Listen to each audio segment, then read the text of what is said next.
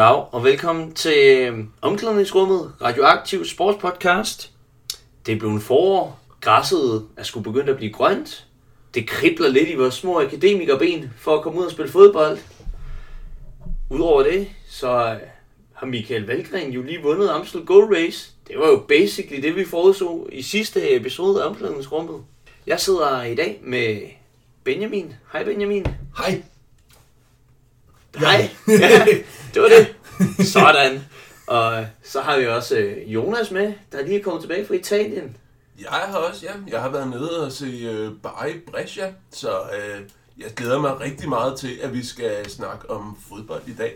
Og havde du været nede omkring nogle af de mindesmærker, vi også talte om i sidste episode? Ja, jeg har sørme været forbi stationen i Teron to la Cortina og lige været lidt højtidlig ved monumentet til Gino Bartalis del i modstandskampen. Og så har jeg også været i Castellania, hedder det, hvor Fausto Coppi kommer fra, og hele den lille landsby er blevet lavet til en... til et Fausto Coppi-museum, faktisk. Så det er i hvert fald endnu et fremragende råd at tage derned og få sig et glas barbera og se på nogle fotografier af Fausto. Stærkt. I anledning af det gode vejr, i anledning af fodboldsæsonen starter, foråret er i gang, så skal vi tale lidt om fodbold, men ikke bare fodbold, som vi kender det. Jo, faktisk fodbold, som vi tre kender det, men divisionsfodbold, den folkelige fodbold, arbejdersporten. Det er de ting, vi skal rundt om i dag. Benjamin, hvad er din sådan, største oplevelse med divisionsfodbold? Altså, men først og fremmest så kan man sige, at jeg har været fan af Frem Boldklub først, og så siden HB Køge. Og derfor har der været en flittig mulighed for at se første divisionsfodbold med alle de nedrykninger fra Superligaen, vi har været udsat for. Jeg tror, min bedste kamp, jeg har set, det har været en 5-2-kamp mod Vejle på sådan en solrig senforårs tidlig sommerdag, hvor vi kom foran 2-0, så udlignede til 2-2, og så endte med at vinde 5-2. Og det var kolde øl i glasset, og det startede ud med sådan en legendekamp, hvor altså sådan start 90'ernes både Herfølge og Vejle-spillere og sådan old boys spillede mod hinanden, og så var der en fremragende målrig fodboldkamp, hvor man vinder stort, men der stadig er spænding. Altså det bliver ikke meget bedre end det. Det vælger du simpelthen foran Herfølges mesterskab. Men det er jo ikke divisionsfodbold, det er jo Superliga-fodbold. Okay. Hvis jeg skal fremhæve et minde fra divisionsfodbolden, så skal man måske først sige, at jeg af lokalpatriotiske årsager holder med Brønshøj Boldklub. Og der er jo mange at tage fat i, når man snakker om Brønshøj Boldklub. Men det er klart, at oprykningen til første division tilbage i 2010, og hvordan vi bagefter indtog Østerbrogade i gul og sort, det var altså stort. Men det, der så sker det efterår, som er kendt som miraklet i Tingbjerg, hvor Brønshøj slår AGF 1-0. AGF, som lige var rykket ned det år. Det var kæmpestort. Jeg har aldrig set så mange tilskuere på Tingbjerg Idrætspark. Så. Good times. Ja, jeg er jo personligt Silkeborg-dreng, så det oplagte ville jo være at fortælle nogle historier fra de gange Silkeborg har været rykket ned i første division. Tingene er bare, jeg har ikke rigtig nogen særlige erindringer derfra, og for alvor min interesse i divisionsfodbold er jo måske ikke engang så meget en interesse i divisionsfodbold. Det er bare noget, der er kommet med, at jeg er flyttet til København i 14 og begyndt at gøre lidt som Jonas gør, og følge de smarte drenge, der går på Tingbjerg Ground og ser Brønshøj, og der har jeg da særlig en erindring om, og igen, det er ikke engang så meget en fodboldkamp, men det første lokalopgør, jeg har haft med Frem, hvor man tager en bus fra Tingbjerg, eller fra Brønshøj af, med masser af bajere i, masser af stemning, masser af mennesker, så kommer ud til Valby Idrætspark, synger en masse smedesange om Frem, og går direkte op og drikker bajer med dem i klubhuset. Det var sgu hyggeligt. Der vil jeg gerne fremhæve to ting. Dels at Brønshøjs fans har lejet en bus for at køre fra Brønshøj til Valby. Og det andet, jeg gerne vil fremhæve, det er, at jeg holdt med Brønshøj, før det blev moderne. Ja, det skal lige siges. Det blev faktisk en lang bustur, fordi vi startede ved Fuglereden lige i starten af Brønshøj, kørte til Tingbjerg Ground for at hente 2 kasser øl, som klubben havde givet, og så kørte til Valby. Godt. Jeg elsker den klub. Det er en smuk klub. Vi skal tale lidt om divisionsfodbold, eller Champions League. Hvorfor er det, at vi skal elske divisionsfodbold, eller hvorfor skal vi ikke elske Champions League og fodbold på det højeste niveau? Det er der mange gode grunde til. For det første synes jeg, at man også skal give sig selv den nydelse, at, som det kan være, at se fodbold på højeste niveau. Fordi det bliver lidt trist, hvis det hele hedder Brønshøj mod Avarta i november. Men der er nogle flere grunde. Hvis man ser på, hvordan Champions League hænger sammen i dag, og hvordan topfodbolden hænger sammen i dag, så afspejler det på en måde den udvikling i uligheden, der sker i verden i dag. Altså magten, pengene, de bedste spillere bliver samlet på færre og færre hænder, på færre og færre klubber. Og det gør, at der er færre, der kan spille med om titlen, og der er færre, der på en eller anden måde er inviteret til festen. For i sidste år blev det set som en mindre overraskelse, at et kæmpe hold som Juventus kom med i finalen. Det synes jeg på en eller anden måde er fremmedgørende.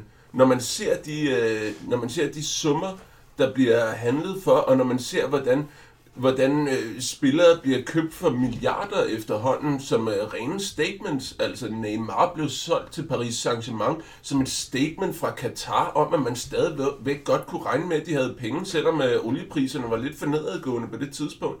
Det synes jeg tager en del af glæden ved det, fra det. Jeg vil gerne gribe fat i et ord, du siger i dit rant her. Ordet fremmedgørelse. På mange måder, så er det jo måske også det, der i særdeleshed gør, i det hele taget kunne skabe en mytologi om den her form for moderne kommerciel fodbold, at den form for fodbold, man møder, er så afgørende fjernt fra, hvad man rent faktisk kan forestille sig, selv kan præstere osv., hvad man kan bygge op fra sådan et grundforeningsniveau i forhold til en klub. Det er at møde fodbold i en form, der er, gjort eventyragtig og gjort fjern og utilgængelig på en eller anden måde. Så kan man være der som absolut tilskuer, ikke? Absolut publikum, men man har jo ikke nogen, sådan, mellemmenneskelig, reel relation til de ting, der sker inde på banen. Det snakkede vi også lidt om i vores første podcast om håndbold. Altså, at der er noget mere ægte over håndboldklubben, end over fodboldvirksomheden, eller sådan. At den her fremmedgørelse er en reel ting i sport. Og nu er vi jo en venstreorienteret podcast, og så synes jeg, at det igen sammenhæng også giver mening at hive fat i nogle af Marx's begreber om fremmedgørelse. Altså han fortæller jo om fremmedgørelse som en del af noget med vareliggørelse. Ja, men helt korrekt. Fodbold kender vi jo oprindeligt som et, et socialt tilgængeligt fællesskab, vi kan indgå i sammen, og når vi så, præsterer fodbold i et eller andet fællesskab, er det noget, der er genkendeligt, forståeligt, noget vi har lagt noget i, og også, direkte får oplevelsen ud af. Den form for fodbold, vi møder, er igennem i Champions League for eksempel, ikke? Og topfodbold. Det er en ekstremt varliggjort og fremmedgjort udgave af det her, hvor at den her sociale fællesskabsaktivitet er kørt igennem så mange markedsled, at den viser sig for en i en rolle, hvor man kun kan være den her tilskuer, hvis man i det hele taget skal kunne være det, og de folk, der løber rundt på banen, den måde fodbolden bliver spillet på, er nærmest set som en tingsliggjort ting. Det er igennem en masse varer og markedsprocesser, at den træder frem i den her fremmedgjorte form. Og på den måde er man jo nærmest ikke engang tilskuer, men man er jo køber. Altså, men i stedet for at være en del af en fankultur, der gør noget, så er man en på markedet, en der køber en billet til en kamp, en der køber trøjer, en der køber identitet gennem den klub, man holder med. Hvis man ser det i modsætning til det her med vores fortælling om at holde med den lokale klub, Silkeborg, Herfølge, Brønshøj, så er det noget andet end at gå ud og købe sig til en Manchester United-identitet. På en eller anden måde. Det der er jo også lavet deciderede protestklubber over. Altså man snakker meget om protestpartier i disse dage, men der er jo lavet flere protestklubber. Det bedste eksempel er nok Manchester Uniteds fans, der har lavet et lille projekt, der hedder FC United of Manchester, hvis jeg ikke husker helt forkert, som ligger nede i den 6. og 7. bedste engelske række i dag. Så altså, der er ved at ske noget i de her kredse. Der er ved at komme et eller andet modtræk til det, som måske ikke kommer til at få den helt... Altså, de kommer ikke til at slå Manchester United af pinden formentlig, men der er der ved at ske noget. Der er utilfredsheden er ved at vise sig. Et andet eksempel, det er jo så AFC Wimbledon, som blev lavet i protest mod, at den gamle Wimbledon-klub simpelthen, at deres ejer blev flyttet til en anden by, til den eftersigende meget grimme og meget videoovervågede og meget moderne by Milton Keynes, 80 km nord for London, hvor Wimbledon oprindeligt kom fra. Men de har så lavet en ny klub, og de er helt oppe i den tredje bedste engelske liga. Men det er jo også, det er jo, hvad skal man sige, hvis man faktisk skal stå lidt stille ved det eksempel, som faktisk er et ekstremt interessant eksempel på mange måder. Det der jo også sker, det er, ikke alene flytter man klubben væk, og hvorfor flytter man klubben væk? Det er fordi, man sidder og har en markedsanalyse af, der er nok klubber i London. Vi kan ikke mætte det her marked allerede, og der er en rig mand heroppe, der vil poste nogle penge i, og så ændrer vi jo også navnet på klubben, vi ændrer trøjefarve og så videre. Det er helt... Fra Wimbledon til MK Dons. Præcis. Så bevarer vi lidt klubkultur, vi lige har Don fra Wimbledon til at være med. Ja, ja, det er jo latterligt, ikke? En ting, der også er værd at sige, ikke? Så, som du også nævner, det der faktisk har været interessant, det er, at så bliver der lavet den her oprindelige Wimbledon af fans, og folk, der kommer fra området og miljøet har fulgt med, og er faktisk en klub, der flyver op igennem divisionerne, og altså faktisk ind i divisionssystemerne. Men fra at have vundet alt og været suveræn op igennem rækkerne på den her foreningskultur og et sammenhold i et samfund, så kommer de altså op, hvor pengene begynder at være i spil, og så er det ligesom, den her progress er stoppet her i den tredje bedste række, hvor de så sidder fast som et midt- og bundhold-agtigt, og bliver nødt til at spille nu på de her store pengeinteresser, der er på spil, også så langt nede i engelsk fodbold, hvis de vil videre. Noget af det, der var interessant ved den måde, de rejste op på, det var også det her med, at de havde opbakningen. Altså i modsætning til FC United of Manchester, som jo er sådan et lille fanprojekt, men jo ikke er et alternativ til Manchester United. Så var AFC Wimbledon jo, der var jo sådan nogle, i starten af hver sæson i London, før internettet sådan kom igennem i England, så købte man sådan nogle sæsonmagasiner, hvor der var flere af dem, der så i stedet for at have MK Dons med, så havde man bare på den side, hvor de skulle have været, så havde man AFC Wimbledon, der skrev lidt om, hvordan de gik dem ned i rækkerne. Der var flere sådan udebane-tilskuerrejser, der den uge, hvor de skulle spille mod MK Dons, så i stedet for at tage til Milton Keynes og se deres eget hold spille, så tog de ned til Wimbledon og så den kamp, de spillede og hæppede på Wimbledon. I stedet, altså hvis man var fra Carlisle og skulle spille mod MK Dons, så tog man til dertil. Det viser, at der kan være noget i gære omkring de her ekstreme pengemængder, der gør sig gældende i topfodbolden, og som i stigende grad gør sig gældende for at kunne følge topfodbolden, hvis man gerne vil ind og se kampene, fordi det bliver dyrere og dyrere. Især i England er det et stort problem, hvor man har en kampagne, der hedder 20's Plenty, med at det faktisk ikke bør koste mere end 20 pund at komme ind og se en fodboldkamp med sit favorithold.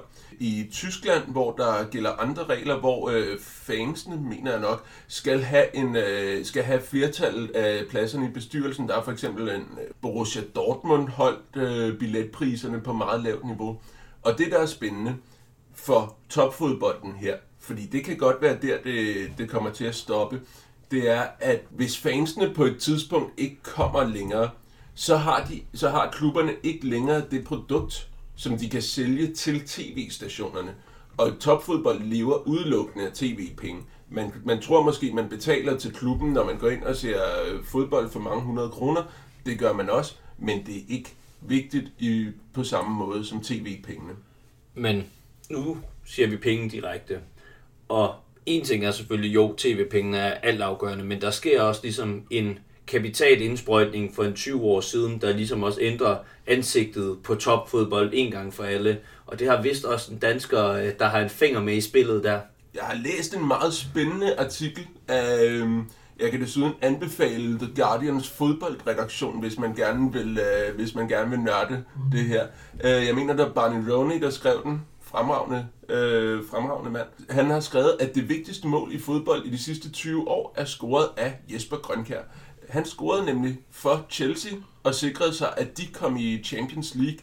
Og hvis Chelsea kom i Champions League, så havde den russiske oligark Roman Abramovich nemlig lovede, at så ville han også gerne købe klubben og bruge vanvittigt mange penge til at købe vanvittigt mange topspillere. Så det gjorde han, og det har så gået sin gang derfra. Ja, det er jo sådan den her, og det du startede med at kritisere, det vi lidt har snakket om, det her, den her ulighedsskabning, hvor der er nogle få klubber, der bliver topklubber, nogle få klubber, der skaffer de store stjerner på de andre klubbers bekostning, og en varliggørelse af sporten, og en varliggørelse af de her få topklubber, altså hvor man enten skal holde med Juventus, Real Madrid, Barcelona, Manchester United, Chelsea, eller Bayern München. Altså, sagde jeg den første gang. Nå, det er også lige meget. Altså, men der er de her få klubber, man tror kan blive til noget, og resten er lidt ligegyldigt. Mm. Og det er altså, og det mener jeg, det er på en eller anden måde, det er plastisk. Altså, det føles falsk, når der kun er de her klubber, og det kun er dem, der kan stå og pege fingre af hinanden. Man skal bare se TV3's Champions League-dækning, hvis hverken Real Madrid eller Barcelona nu spiller en dag. Altså, det handler om Messi, og det handler om Ronaldo. Og det er det eneste. Altså, det er Disney.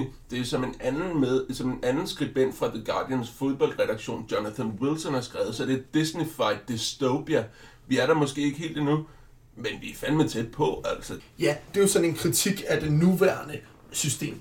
Og der vil jeg jo så prøve at fremhæve en eller anden form for et fodbold, som kunne være en modsætning til det. Altså, som i høj grad er noget af det fodbold, vi så i 90'erne. Den her fodboldklub, der har én stjerne, som sådan står i spidsen for det. Og så har man jo et hold omkring ham og sådan nogle ting. Men eksempler kunne være Southampton i 90'erne, der havde Matt Le Tissier, engelsk kæmpe talent på midtbanen, altså kæmpe spiller på midtbanen. Der er også Fiorentina i Italien, der igennem 90'erne har Batistuta som angriber og sådan holdets identitet.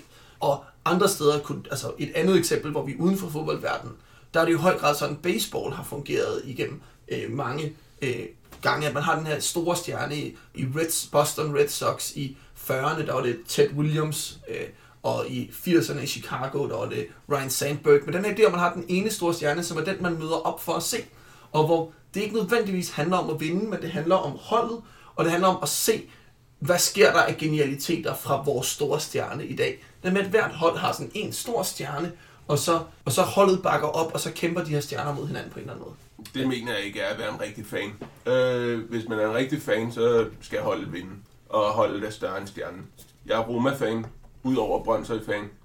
Roma har altid været i det mindste en lille smule større end Francesco Totti for mig. Jo, men jeg tror, selvfølgelig ønsker man, at holdet skal vinde. Men nu har jeg set rigtig meget herfølge kampe, og også igennem mindre glædelige perioder. Og man vidste jo godt, at hvis man gik ind og så 10 kamp, så var sandsynligheden for, at de ville tabe de 6 af dem ret store. Og hvis man nægtede at se kamp, hvor man troede, de ville tabe, så skulle man lade være med at komme på stadion. Og det her med, at man ikke kun mødte op for at se holdet vinde, men også mødte op for at være en del af den her identitet, og for at se, hvad sker der i den her kamp. Det er selvfølgelig også et element, men hvis vi skal prøve at tage fat i det her, du siger med, hvert hold har sin stjerner en masse vandbær omkring.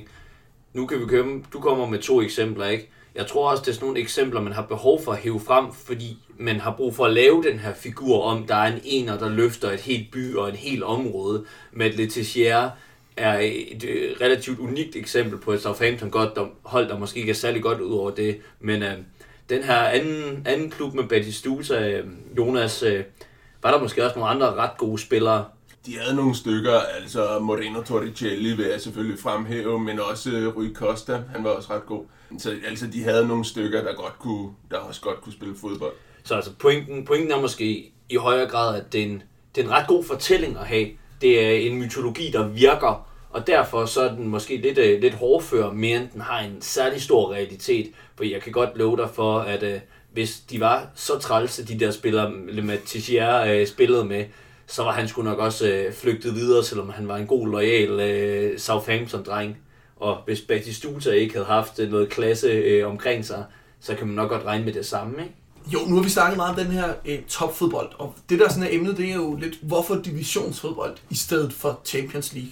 Og jeg tænker, vi skal prøve at snakke om, hvad er det, der er unikt ved divisionsfodbold? Hvad er det, der er interessant ved at se dansk første division eller anden divisionsfodbold, i stedet for at se Champions League? Og det første ord, man hører, det er jo sådan noget med ånden, sjælen, den ægte vare. Præcis, altså hvis vi siger, har påstået nu, at topfodbold er vareliggjort. Vi ser det som en fremmedgjort sport. Det er noget, der er afgørende anderledes end det fodbold, vi kender til. Er det så her, vi finder den ægte vare? Er det her, vi finder folkesjælen nede i divisionen? Altså, det synes jeg jo, det kunne være til en vis grad. Altså, jeg synes jo, der er noget mere ægte ved at være på Herfølgestadion, end ved at være i parken bare, og endnu mere end ved at være på Wembley. Altså, det synes jeg, der er. Men jeg tror også, jeg synes, at det er overgjort. Mm. At man kan diskutere, altså, hvad er det, der er så fantastisk ved at stå og fryse til en 1-1-kamp mod AB i regnvejr? Altså, fordi det har jeg fandme gjort mange gange. Og det er altså ikke drømmen. Men igen, vi har jo allerede det, måske et problematisk begreb, vi selv har sat på dagsordenen her, når vi taler om sådan noget med sjælen, der er anderledes i klubben, eller sådan. Hvor er det den her, hvis vi, nu er vi jo nogle materialister, så vi kan ikke lige have svinget ord som sjæl ud. Vi skal have placeret den her sjæl et konkret sted i strukturen, ikke? For at vi kan tro på den. Der vil jeg måske ikke placere den noget som helst sted overhovedet.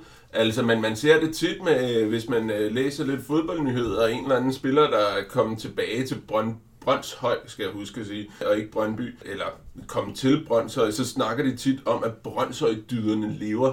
Men hvad er det? Altså, det er sådan, ud over at spille dårligt, og desuden ikke have nogen penge, hvad er Brønshøj-dyderne så? Altså, så vil alle sådan nogle divisionsklubber mene, at de står for fight og kamp for det hele, og sådan en særlig connection til, altså nærmest terroir, hvis man bruger sådan en vinord, sådan den særlige forbindelse til jorden, der hvor de kommer fra, og sådan.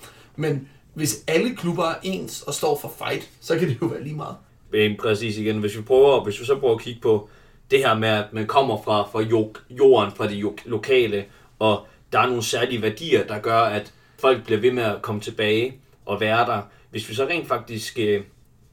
Og det er måske noget, vi kan købe som fans og gøre, at vi bliver ved med at komme, ikke? Men hvis vi kigger ud på banen og ser, hvad der er for nogle spillere, vi ser på, det er jo et helt nyt hold hver sæson. Ja, det er jo en af de ting, jeg synes er rigtig ærgerligt, og en udvikling, der er sket. Altså, da jeg begyndte at se Herfølge sådan for alvor omkring midt-90'erne, der er altså mange spillere fra det hold, der også var på holdet, da man blev mestre i 2000. Og det her med at have en grundstamme, der går igen, eller i hvert fald hvor grundstammen går igen fra år til år, hen over 5 år. Det synes jeg, man mangler i dag. Altså jeg tror, jeg kan navne på 3-4 spillere på HB Køge. Nu skal jeg forhåbentlig ind og se dem på fredag, så kan det være, at jeg lige kan få genopfrisket resten. Men der er simpelthen så stor udskiftning på spillere, og de fleste spillere er lejesoldater i en eller anden forstand. Altså der, hvor der er nogen, der vil betale penge, hvor de kan få lovet en plads i startopstillingen og i øvrigt få 1000 kroner mere om måneden, end der, hvor de var sidste år, så er de villige til at spille der. Og det forstår jeg godt fra spillernes synspunkt, hvorfor man gør, men det er utilfredsstillende som fan. Og igen, og vi ser det også meget konkret, ikke, med de klubber, vi holder med. Der er jo altid fortællinger om den lokale hadeklub, som jo står i kontrast til den sjæl, man selv repræsenterer. Men nu er vi to kommet ud på Tingbjerg Ground nogle år. Det er ved at være en god håndfuld spillere, der både har spillet for hadeklubben AB og Brønshøj. Er det ikke? Og der er et par stykker. Det skal man vist ikke lægge skjul på. Ja, altså det er da trist, at det er sådan, men sådan er det i de semi-professionelle rækker. Sådan er det jo, som der er nogen, der sagde. Jeg vil sige, det ødelægger faktisk ikke oplevelsen for mig. Men det er så mit personlige... Er det ikke også måske det, der er pointen i divisionsfodbold? Og det, hvad skal man sige, noget af charmen og det fantastiske og fantasmatiske potentiale mistes selvfølgelig i, at fodbolden bliver grimmere og teknisk dårligere, men og dermed også mere tilgængeligt og mere genkendeligt i forhold til, hvad man selv har oplevet. Ikke at vi på nogen måde ville kunne træde ind på et divisionsniveau, eller nogen vi kender. Ja, jeg ved godt, du har lige haft en enkelt kamp i første serie 1, ikke? Nej, til 2. Ja. Ej, jeg forstår, hvad du siger, og jeg tror, der hvor der også er noget mere genkendeligt, det er jo i rammerne. Altså, at klubhuset, hvor man sidder og drikker en øl før kampen, minder på mange måder mere om det klubhus, der er ude på Kløvermarken, hvor jeg sidder og drikker en øl, efter jeg har spillet en firmaboldkamp. Og de mennesker, jeg står omkring, er ikke jakkesætstyper, der kommer fra London City. Nej, det er de andre ude i Brønshøj. Og fans, man kan lære hinanden at kende på noget, man ikke kan. Vi står også midt i, altså der er træer, og der er træbander og sådan noget. Det er ikke glas og stål og beton det hele. Altså, det er en mere håndgribelig, mere hverdagsagtig verden, end at stå på Old Trafford eller Wembley. Har du desuden prøvet at stå der? På Old Trafford eller Wembley? Jeg har set amerikansk fodbold på Wembley, og så har jeg været på Camp Nou. Okay.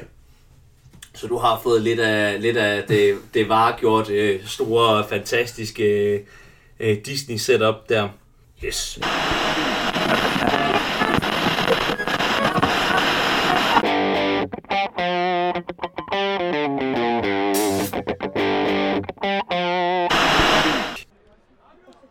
Hvordan kan det være, at du blev Brønshøj-fan, Mikkel?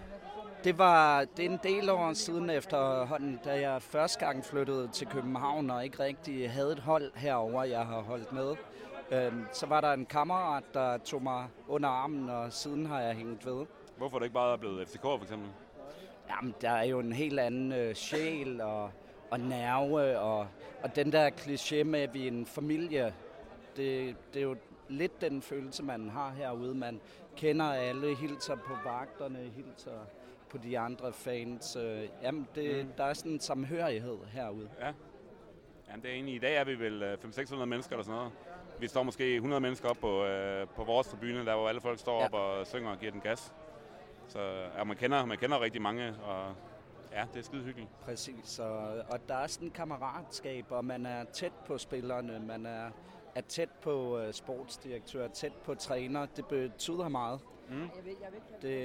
Det gør, at man føler sådan et helt andet ejerskab, end at du kommer ind i teater København og ser FC København spille en gang om ugen, og så tager du hjem, og så er det. Mm. Jeg ved, at i programmet i dag, der kunne godt tænke sig at tale om, om der findes noget, der hedder arbejderkultur. Kan man egentlig sige, at Brønshøj er en arbejderklub, hvad du mener? Uden tvivl. De gamle dyder her ser man også på banen, at der bliver klappet nærmest mere en hård tackling end ved et mål. At det er det, vi godt kan lide herude. Spillere, der arbejder for det, giver den gas, lægger sved, blod og hjerte på banen.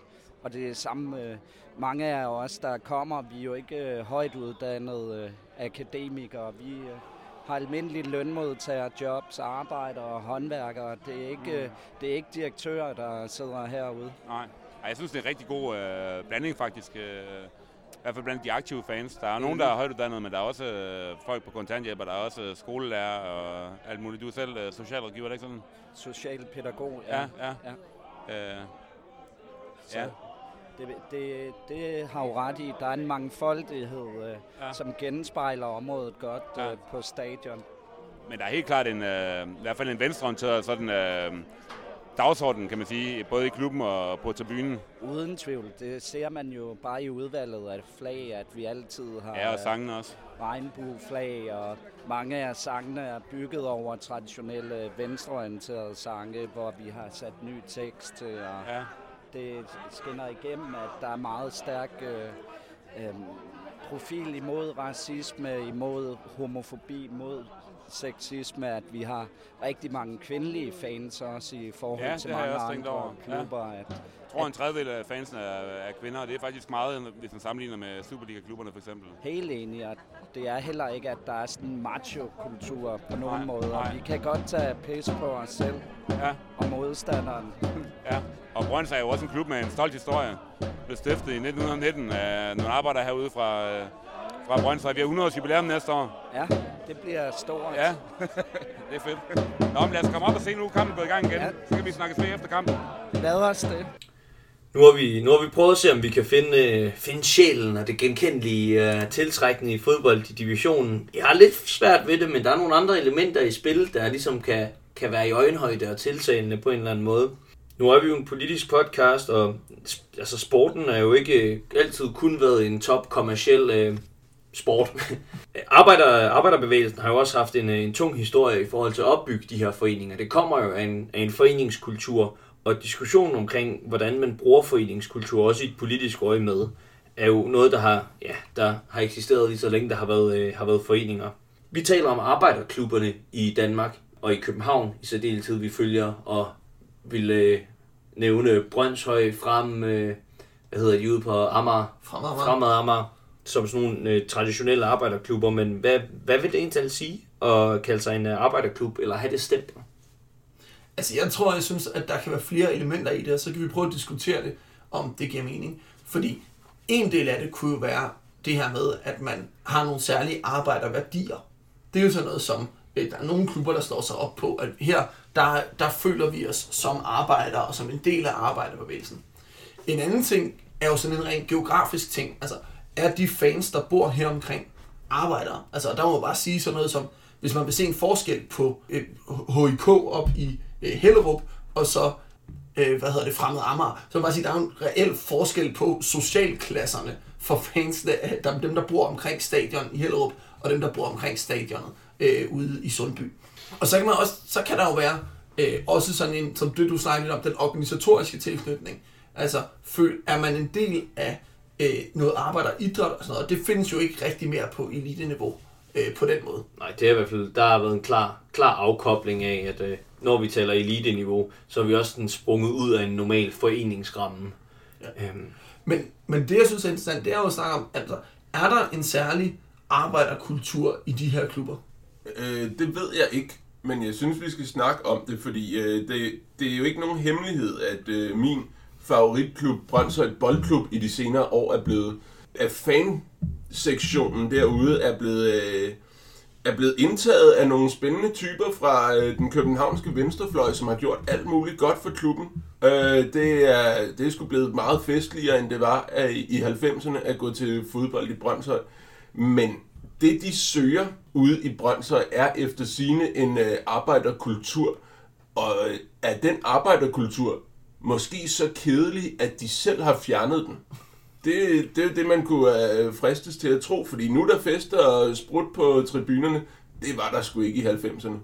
Og spørgsmålet er jo også, hvad skal man sige, det kan være, man leder efter en arbejderkultur, og du siger, at det kan være, man også har fjernet den, men man er jo kommet selv i rigtig høj grad og defineret en kultur, og de fans, der så ligesom er kommet her i anden bølge af det første store venstrefløjs indtog der, det er jo smarte hipster-typer fra Jylland som mig, og ja, jeg sagde det, jeg er pisse smart, der jo ikke nødvendigvis har en tilknytning til byen sågar, bydelen, men kommer der, fordi at det er her, hvor man er som venstreorienteret et eller andet, og det er her, man har en sjov fest, og i øvrigt så ved jeg sgu da ikke, hvem der spiller, de der Brønshøj-spillere, men det er meget sjovt, når der bliver scoret, og så er der lige nu flere fadøl.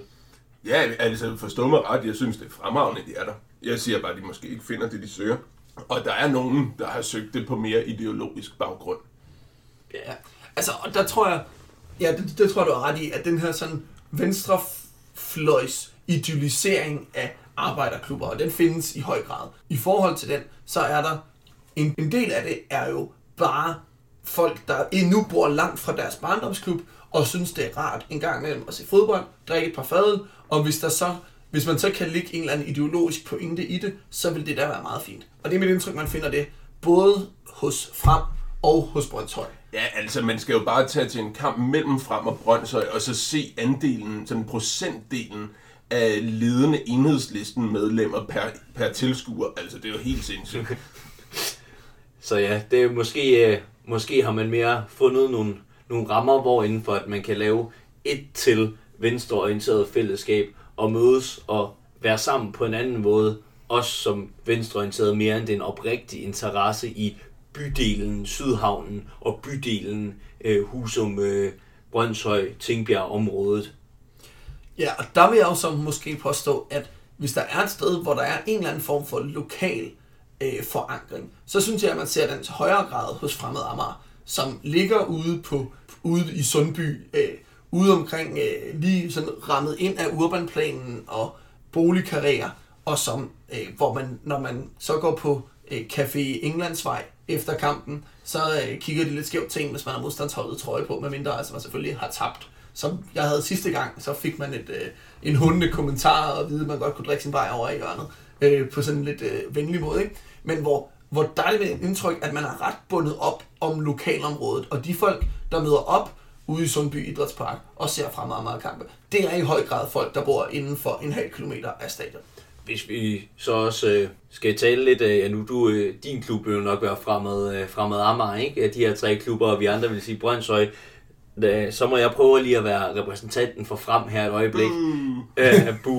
Jeg ved det godt, det er skizofren verden, jeg lever i her. Men det man kan sige, der måske også er en forskel på Brønshøj og Frem, sådan som jeg oplever det, du må selvfølgelig rette mig som den garvede Brønshøj-fan her, det er, det ligner rigtig meget, at den gruppe mennesker, vi står sammen i ude i Brønshøj, det er opdelt på en anden måde. Der er den her Drunken Army, hvor et, vi venstreorienterede, larmende, fulde fans kommer, og så er der resten af tribunen, hvor der sidder de her Brønshøj-familier rundt omkring.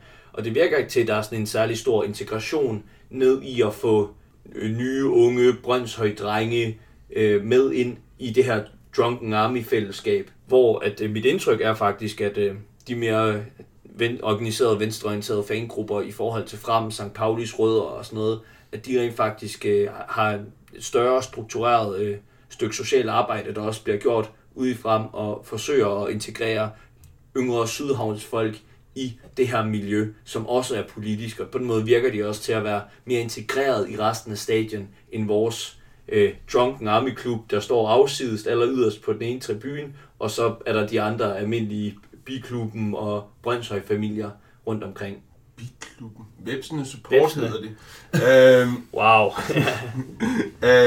For det første, jeg snakker jo ikke med Frem-fans, så det ved jeg af gode grunde ikke, hvordan det foregår derude. Men min oplevelse i Brønshøj, det er, at integrationen mellem de to fangrupperinger, Drunken Army og Vepsende Support, er bedre, end den har været før. De kan sgu godt finde ud af at arbejde sammen efterhånden. Og der er måske nogen fra Vepsende Support, der tidligere har ment, at det der var lidt mærkeligt, at de der punkere kom. Men de synes vist også, det er meget sjovt nu. Og det skaber jo også et ry for Brønshøj for at være klart det anden divisionshold med bedst stemning. Altså, og det betyder noget. Det betyder, det giver også klubben, selv noget på det plan, så giver det klubben et brand, som investorer i det her tilfælde af mindre karakter kan være interesseret i. Og tro mig, på det niveau betyder penge alt. Jeg bare lige sige og beklage, jeg sagde Biklubben. Det stammer fra, da jeg boede i Aarhus, der så jeg Aarhus Fremad, hvor vi lavede en lille venstreorienteret gruppe, der så kampe også, og drak også rigtig dumme og kaldte os Biklubben, og stod og larmede, og sjældent til førsteholdskampe faktisk. Ja. Hvis vi skal prøve at konkludere lidt på det her, så synes jeg, at spørgsmålet er, giver det mening at snakke om de her som arbejderklubber, eller er det bare københavnerklubber, som fordi at de er dårligere end FCK, så kan man møde op og føle, at man er lidt mere true og lidt mere arbejderagtig? Og det har nok et gran af sandhed i sig, den konklusion, du kommer ud med der. Det har det helt sikkert, men jeg synes, vi skal ud i en lille øvelse her. Vi skal lave en top 3. Hvem er mest arbejderklub? Og det er også 3 humanister med lange videregående uddannelser, der nu beslutter det en gang for alle. Brønshøj, Fremad Amager og Frem. Og nej, B1908, I ikke med. Hvem er mest arbejderklub? Altså, vil du starte, Benjamin? Ja, altså, jeg synes, Fremad Amager er mest arbejderklubagtig. Jeg tror, der er den største andel af sådan ligefremhed og rigtig arbejderkultur. Der bliver drukket mere gammeldansk før kampene, og sådan den der sådan traditionelle arbejderfortælling, og hvor den største del af fansene måske også faktisk er arbejdere. Det tror jeg er Fremad Amager. Jeg er enig. Fremad Amager nummer 1. Jeg er nok også enig. Jeg kan mærke, når den bliver sat op, min instinktive fornemmelse af, at det der, det er jo den rigtige klub af det der. Det andet, det er lidt noget, vi finder på. Og har det sjovt med at gå ud og spiller det her skuespil, og så kan Frem da godt sørge for, at Jørgen Apoberg fra Enhedslisten kan komme ud til en kamp 1. maj og holde kamptale derude, og den store københavnerhistoriker Allan Mylius kan sidde og give det et eller andet historisk legitimerende overlag, ikke? Men hvis jeg så skal komme til at få nummer 2, og det er jo ikke fordi jeg skal sidde og bestemme det hele, men så er det måske den der connection til historien og connection til lokalområdet, hvor Frem kunne komme foran Brønshøj. Du snakkede om det før. Jeg synes jo, en af mine yndlingshistorier, Allan Mylius, som jo er en ældre mand, jo på et tidspunkt hævede sin pensionsopsparing for at betale Frems gæld. Altså sådan en lokal politiker fan, der var sådan, sagde, fuck min pensionsalder, det vigtigste for mig, det er, at Frem overlever. Det synes jeg altså også, der er noget tue omkring. Jeg synes ikke, man bliver mere til en arbejderklub, fordi man er gået konkursen en masse gange. Der er mange rigmænd, der har reddet konkurstruede klubber, som bestemt ikke er arbejderklubber. Men nej, der vil jeg helt klart sige, at Brønshøj er nummer 2, og det gælder den indsats, Brønshøj ligger for de svageste i samfundet, og det er jo ingen hemmelighed, at Brønshøj hører hjemme ude i Tingbjerg, og der er altså nogle sociale problemer, som Sias Bartol, det er der sikkert også nogle steder i Sydhavnen. Jeg kommer det ikke noget af en påstand at sige, der ikke var det i Sydhavnen. Jamen, nu kommer jeg ikke derude. Men nej, det er helt klart Brønshøj, det de gør for indvandrermiljøet derude, det synes jeg er meget forbilledligt, så det synes jeg, det er. Altså det vi konkluderer, altså den mest arbejderagtige klub i København, det er Fremad Amager. Så kommer Brønshøj sidst af det frem, så hun spørger Nina Hedegaard, om hun er enig i den vurdering. Ja. Det er det, vi er enige om. Det er, jeg er for bange for at brænde broer, hvis jeg har stilling til autenticiteten i forskellen mellem Brønshøj og Frem.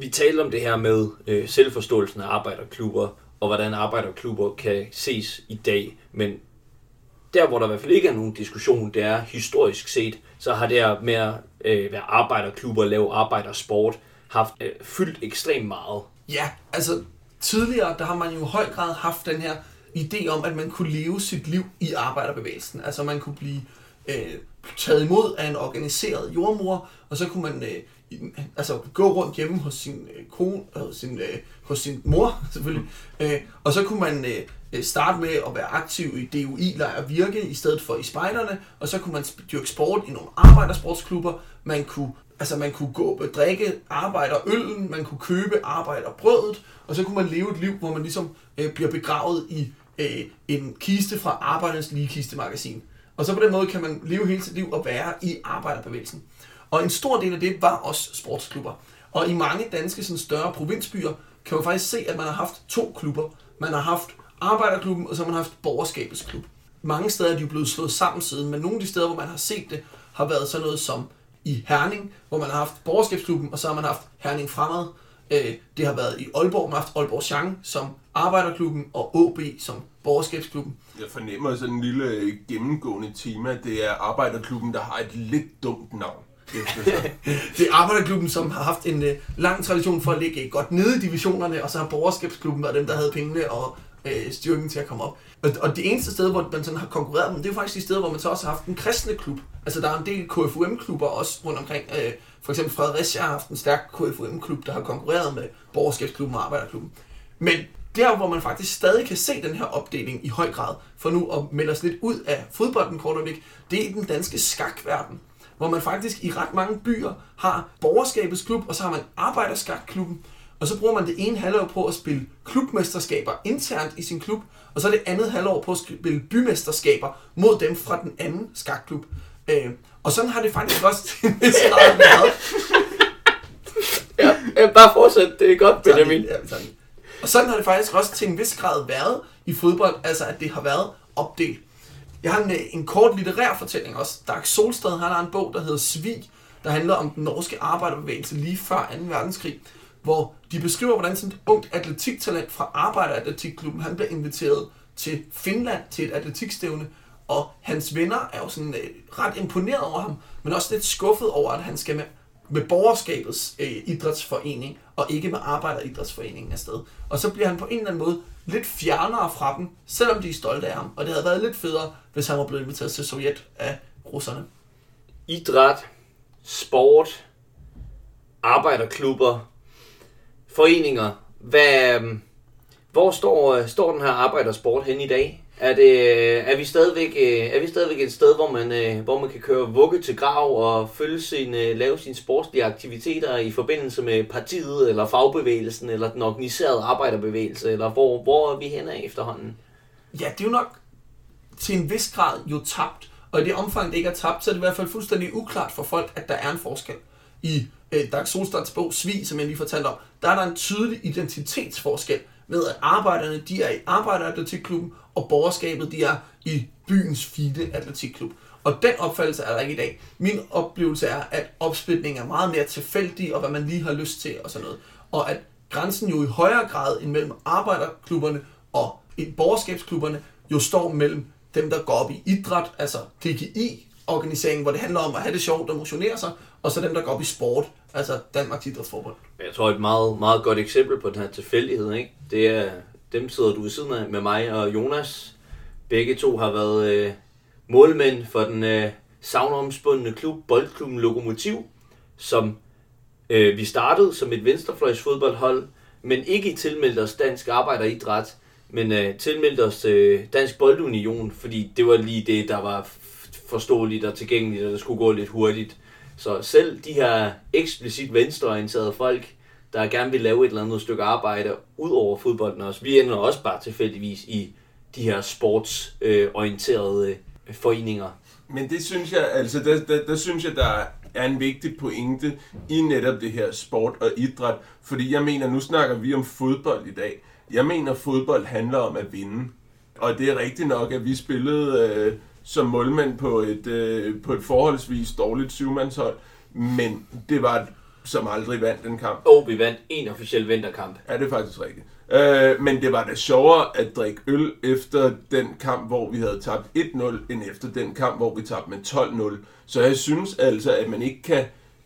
Men det er måske også bare personligt. Jeg har svært ved at sætte mig ind i idrætsdelen, hvor man sådan står og bevæger sig i takt, og så desuden har det hyggeligt med det. Altså, jeg vil vinde. Og det tror jeg også, at fodbold er meget mere en sport end en idræt. Men jeg tror også bare, min pointe var at sige, at organiseringsmæssigt, så er opdelingen i Danmark mere mellem DGI og DIF, end den er mellem arbejdernes, Dansk Arbejderidræt og DIF i dag.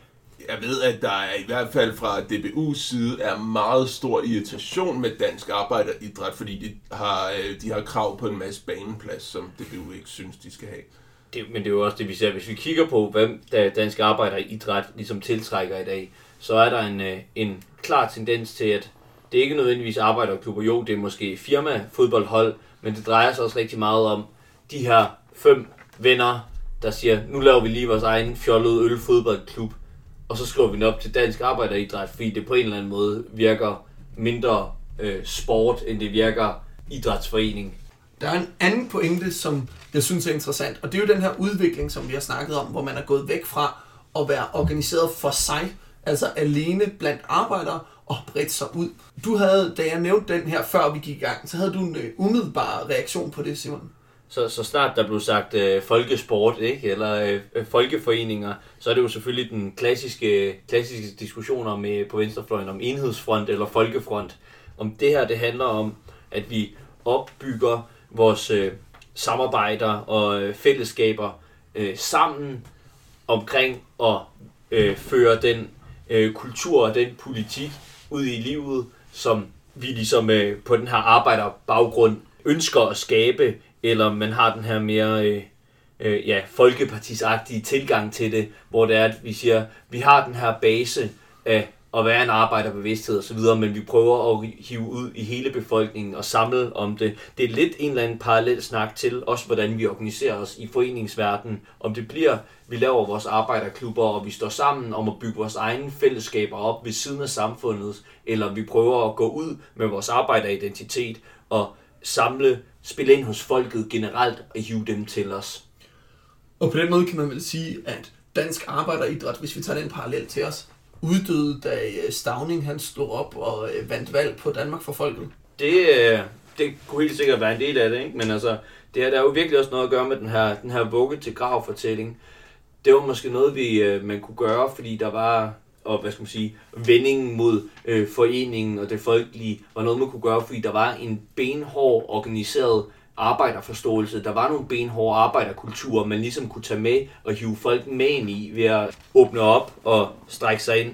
Men spørgsmålet er, om man med tiden, den ligesom er eroderet, så man måske mere selv er blevet integreret af det her andet folkeforeningsliv, og det ligesom har været med til at udtømme det potentiale, der har lagt i de her mere arbejderorganiserede ting. Så spørgsmålet er, om vi er et sted nu, hvor det her det er noget, vi skal bygge op forfra, hvis vi skal lave en, hvad skal man sige, prøve at reclaim foreningslivet, prøve at reclaim og kunne indgå i venstreorienterede fællesskaber i langt flere dele af ens liv. Det tror jeg i øvrigt også er en benhård præmis for, at vi kan arbejde med et sådan, hvad skal man sige, ideologisk, hegemonisk overtag, for det er skubbet tilbage. Det kræver, at vi intervenerer på langt flere dele end bare den politiske, rene platform. Det synes jeg lyder rigtig spændende. Hvis jeg skal prøve at sådan træde lige et skridt tilbage til noget af det du sagde i din tale, for jeg er helt enig i, at det kunne være stærkt, hvis man kunne det. Så tror jeg også, en af grundene er, at der jo sker en klar mindskelse af klasseforskelle igennem efterkrigstiden og den velstandsforbedring, der sker for arbejderklassen, sådan så at deres identitet bliver mindre arbejderstærk og mere folkeorienteret. Altså at kombinationen af Socialdemokratiets folkelige drejning i mellemkrigstiden, og så den kæmpe velstandsforbedring, der sker i efterkrigstiden, gør, at arbejderidentiteten bliver svækket. Og det er jeg fuldstændig enig i, det kan man sagtens se som en forklaring på den her udvikling. Tingen er jo bare, hvis vi har brug for at genovertage flere elementer af de her ting, så kan vi ikke sidde og vente på, at der kommer en arbejderidentitet tilbage. Vi kan ikke sidde og vente på, at de folkelige foreninger ligesom vender sig og bliver progressive. Vi bliver faktisk nødt til at skabe det selv, ellers så overlader vi det her til kommercielle kræfter og til markedskræfter, og på den måde intensiverer den udvikling, der allerede er i gang. Så det er faktisk, vi er selv med til at skubbe på den her udvikling, når man lader sig overlade og lader sig acceptere, at det er en nemmere fortælling at tænke sig selv i overklasse, middelklasse, underklasse på baggrund af indkomst og ikke klasse, traditionelle klasseforhold for eksempel. Og på den måde bliver det et revolutionært projekt at drikke sig fuld med Drunken Army og se Brønshøj-kampe. Ja, men lad os konkludere det. Det har jeg da godt i maven med.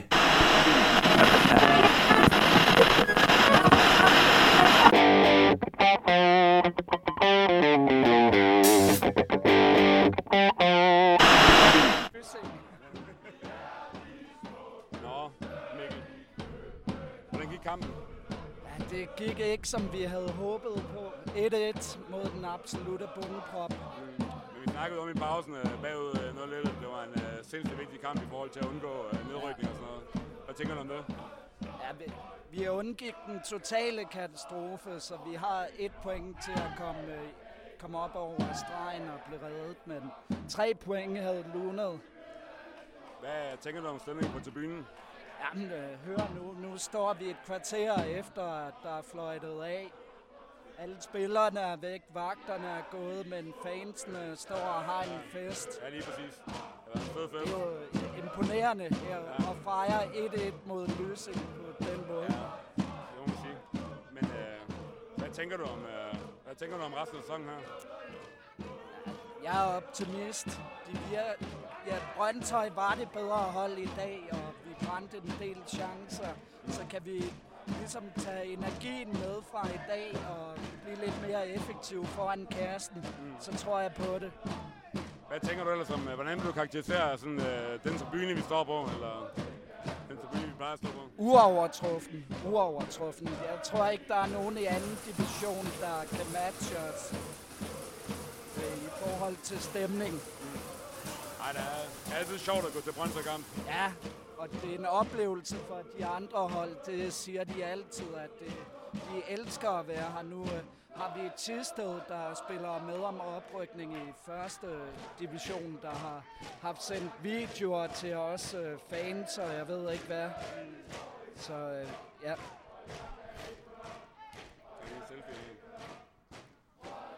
Jeg skal lige her. Tingbjerg Ground. Vi er de smukke steder i København. Det var så det sidste break fra Tingbjerg Ground. Nu har vi haft en Jeppe udsendt på Tingbjerg Ground og se noget konkret divisionsfodbold. Hvad kan vi regne med i forhold til de danske divisioner? Hvordan står det til, og hvordan klarer vores gode arbejderklubber sig? Hvis jeg må starte med den næste mest arbejderagtige klub i København, Brønshøj Boldklub, så kan jeg kun sige, at det går helvedes til, selvom der er liv og glade dage ude på tribunerne. De ligger til nedrykning, til Danmarksserien, og hvis de rykker derned, så vil det være en... Altså Brønshøj har ligget i divisionerne siden 1945. Det vil være en kæmpe skandale, hvis de rykker ned i Danmarksserien, og det vil gøre meget dårligt ved klubben. Så det må selvfølgelig ikke ske, så de skal tage sig sammen i anden halvdel af forårssæsonen her.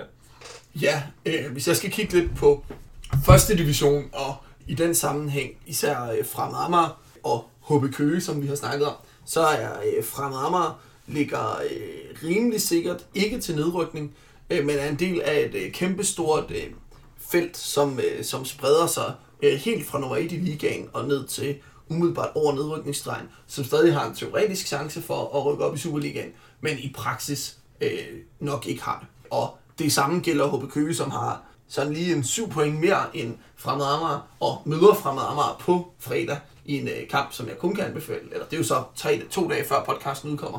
Men så jeg håber, I alle sammen har været inde og se, for det bliver et brag af en aftenkamp på Isomby Idrætspark. Og hvis jeg skulle lægge lige tage rollen som Frem-fan i dag, så kan jeg jo sige, at det er promotion-spillet i anden division om at ryge op i første. Og hvis vi taler om teoretiske sandsynligheder, så er det her også kun en teoretisk sandsynlighed, at Frem kan komme op og spille første division næste sæson. Der er stort set 20 point op til det ledende hold, så de ligger også næstsidst i deres promotion-gruppe der. Så der er ikke, der bliver masser af anden divisionsfodbold for de folk, der er glade for arbejderklubber næste år.